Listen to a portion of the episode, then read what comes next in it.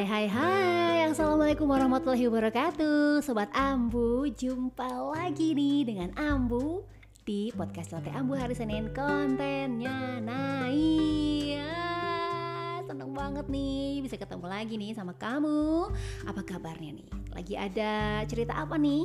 Dari kehidupan pribadi, kehidupan bersama pasangan Atau kehidupan bersama keluarga Hmm, apakah ada yang lagi berantem? Waduh ya yang namanya berantem, cobaan, konflik gitu ya. Dalam kehidupan rumah tangga ya itu sih wajar ya. Terjadi bagi para pasangan suami istri nih yang lagi ngejalanin kehidupan rumah tangga. Eh tapi eh tapi yang namanya konflik ya apalagi di rumah tangga ini kalau nggak dikelola dan diberesin dengan baik wah ini sih bisa jadi penyakit untuk semua anggota keluarga Bahkan gak sedikit juga nih yang ujungnya ternyata pada sebuah perpisahan. Hmm. Nah makanya nih Sobat Ambu dalam ngeberesin konflik rumah tangga ya Ini Ambu mau kasih suatu solusi atau langkah-langkah yang bisa dipakai ya Dan ini berguna juga nih untuk menekan supaya konflik ini nggak berbuntut destruksi gitu ya pada masing-masing pihak biasanya memang agak sulit sih ya kalau pihak-pihak yang lagi konflik itu bisa percaya kan sama pihak lain atau mungkin dipercaya oleh pihak lain. Nah makanya nih Ambo punya 9 langkah untuk bisa beresin konflik rumah tangga dengan memakai prinsip-prinsip dan juga nilai mubadalah. Nah, sembilan langkah ini itu ya Ambu ambil dari tulisannya Bapak Fakihudin Abdul Qadir ya. Beliau adalah Bapak Mubadalah Indonesia. Boleh deh googling-googling deh ya. Ini tulisannya sangat-sangat setara banget dan sangat menjunjung relasi setara. Ambu recommended banget ya sama Pak Fakihudin.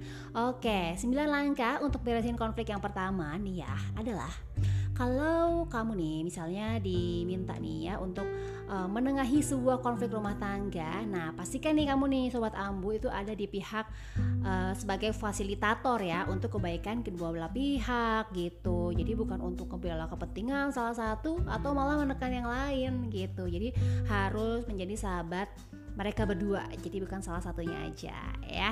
Nah yang kedua nih jelasin deh posisi itu kepada kedua belah pihak. Baik kepada istrinya atau juga kepada sang suami gitu ya. Dan sampai ini prinsip-prinsip pembadalah secara umum sama mereka Misalnya untuk mencapai apa sih ini kita harus baikan ya tentu aja untuk mencapai kebaikan bersama dong.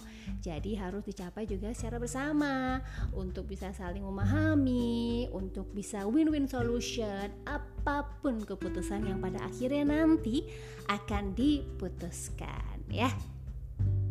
Berikutnya yang ketiga, ini mulai dengan nanyain dulu nih persoalan-persoalan apa sih yang bisa diselesaikan gitu ya. Nah, kenapa? Karena ini tuh penting banget loh untuk ngebatasin energi kita ini supaya nggak makan waktu dan juga energi dan juga nih supaya ada kejelasan kira-kira apa nih yang bisa dicapai dalam proses ini gitu ya. Pastikan juga nih kalau persoalan ini ini tuh jadi kebutuhan bersama.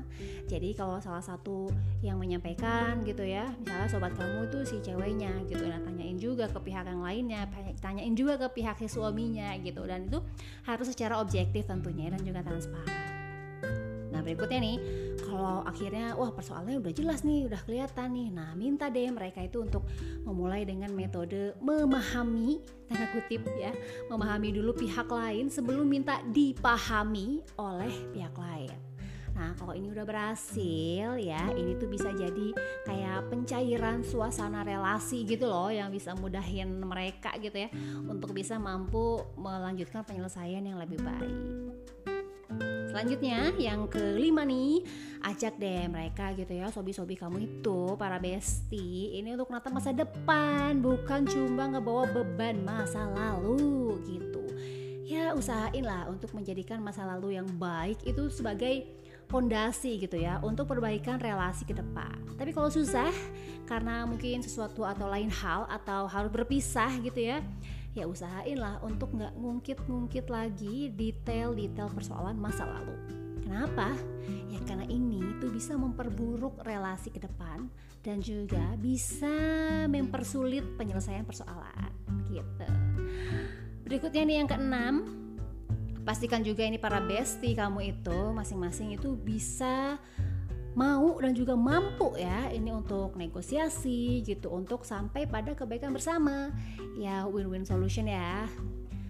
Artinya itu ya masing-masing harus mau gitu ya mengekspresikan gitu keinginannya kemudian juga mengusahakan gitu ya agar bisa memperoleh. Dan pada saat yang sama ini juga harus uh, mau ngedengerin dan juga mau ngasih menjadi uh, memberikan sesuatu yang menjadi kebutuhan pihak lain gitu. Tapi ya tetap dengan mengacu pada metode memahami dulu sebelum dipahami. Nah, terutama ini terkait perbedaan masing-masing gitu ya. Nah, berikutnya yang ketujuh, nih langkahnya ya. Jadi kalau misalnya pahit-pahitnya ini dalam kesepakatan untuk berpisah gitu ya. Soal anak gitu ya, ya pastikan deh coba masing-masing itu e, bertugas untuk tetap menguatkan relasi anak dengan kedua orang tua gitu. Misalnya sang ibu itu tugasnya yang memastikan anak-anak tetap menghormati dan juga punya hubungan yang baik sama ayahnya gitu. Dan ya begitu juga si ayah juga punya tugas yang sama ya. Pastikan anak-anaknya tetap menghormati dan juga punya hubungan yang baik sama mama mereka. Lanjut lagi yang kedelapan ya. Ajak tuh mereka itu untuk nggak kembali menjelekan pihak lain gitu ya. Karena kejelekan-kejelekan ini tuh pasti akan kembali mengena ke diri masing-masing gitu. Dan ini tuh nggak hanya akan melukai mereka berdua ya tapi juga akan berimbas itu ke anak-anak. Harusnya ya anak-anak juga ini bisa dikasih pemahaman kalau perpisahan itu adalah jalan terbaik untuk mereka berdua dan juga untuk kamu nak gitu. Jadi sehingga si orang tua ini ya si mantan suami atau mantan istri ini tuh harus bersikap dewasa gitu dalam berrelasi pasca perceraian dan ya bisa menemani anak-anaknya ya untuk bisa tumbuh lebih baik. Nah, yang kesembilan nih sebagai uh, pihak mediator nih harus sadar gitu bahwa dalam suatu relasi yang timpang ya pasti akan ada pihak yang selalu jadi korban kan ya. Dan uh, kamu nih sobat Ambu sebagai mediator itu harus waspada dan juga berusaha untuk memenuhi hak-hak mereka. Ya emang sulit sih ya kalau jadi mediator gitu, tapi kewaspadaan gitu ya seenggaknya ini bisa bikin um, mereka berpikir keras gitu untuk cari metode dan juga cara yang mampu ini untuk menengahi dan tetap memenuhi hak-hak dari pihak yang rentan dan juga udah jadi korban gitu. Ya kira-kira itu tadi ya uh, Ambo udah share 9 langkah uh, implementasi dari nilai dan juga prinsip-prinsip pembadala dalam ngeberesin konflik rumah tangga. Siapa tahu ada sobat kamu atau tetangga kamu atau keluarga kamu yang sedang mengalami konflik rumah tangga, ya kamu bisa memakai sembilan langkah tadi sebagai mediator kalau dipercaya dan juga diberikan izin oleh mereka gitu ya dan uh, selalu punya inform consent dulu gitu ya. Dan hmm, sembilan langkah tadi tuh ya penjabaran juga sih dari Al-Qur'an ya dari Al-Baqarah surat kedua ayat 229 gitu yang uh, bilang uh, faim sakun bi ma'rufin au tasrihun bi ihsanin gitu. Jadi ikatan keluarga itu harus dikelola dalam kebaikan dan kalau berpisah juga harus dengan kebaikan pula gitu ya. Oke, segitu dulu aja sharing dari Ambu pada episode kali ini. Jangan lupa kita ketemu lagi di episode-episode berikutnya dalam podcast Lote Ambu, Hari Senin Konten Naik. Sampai ketemu lagi pekan depan. Dadah. Assalamualaikum warahmatullahi wabarakatuh.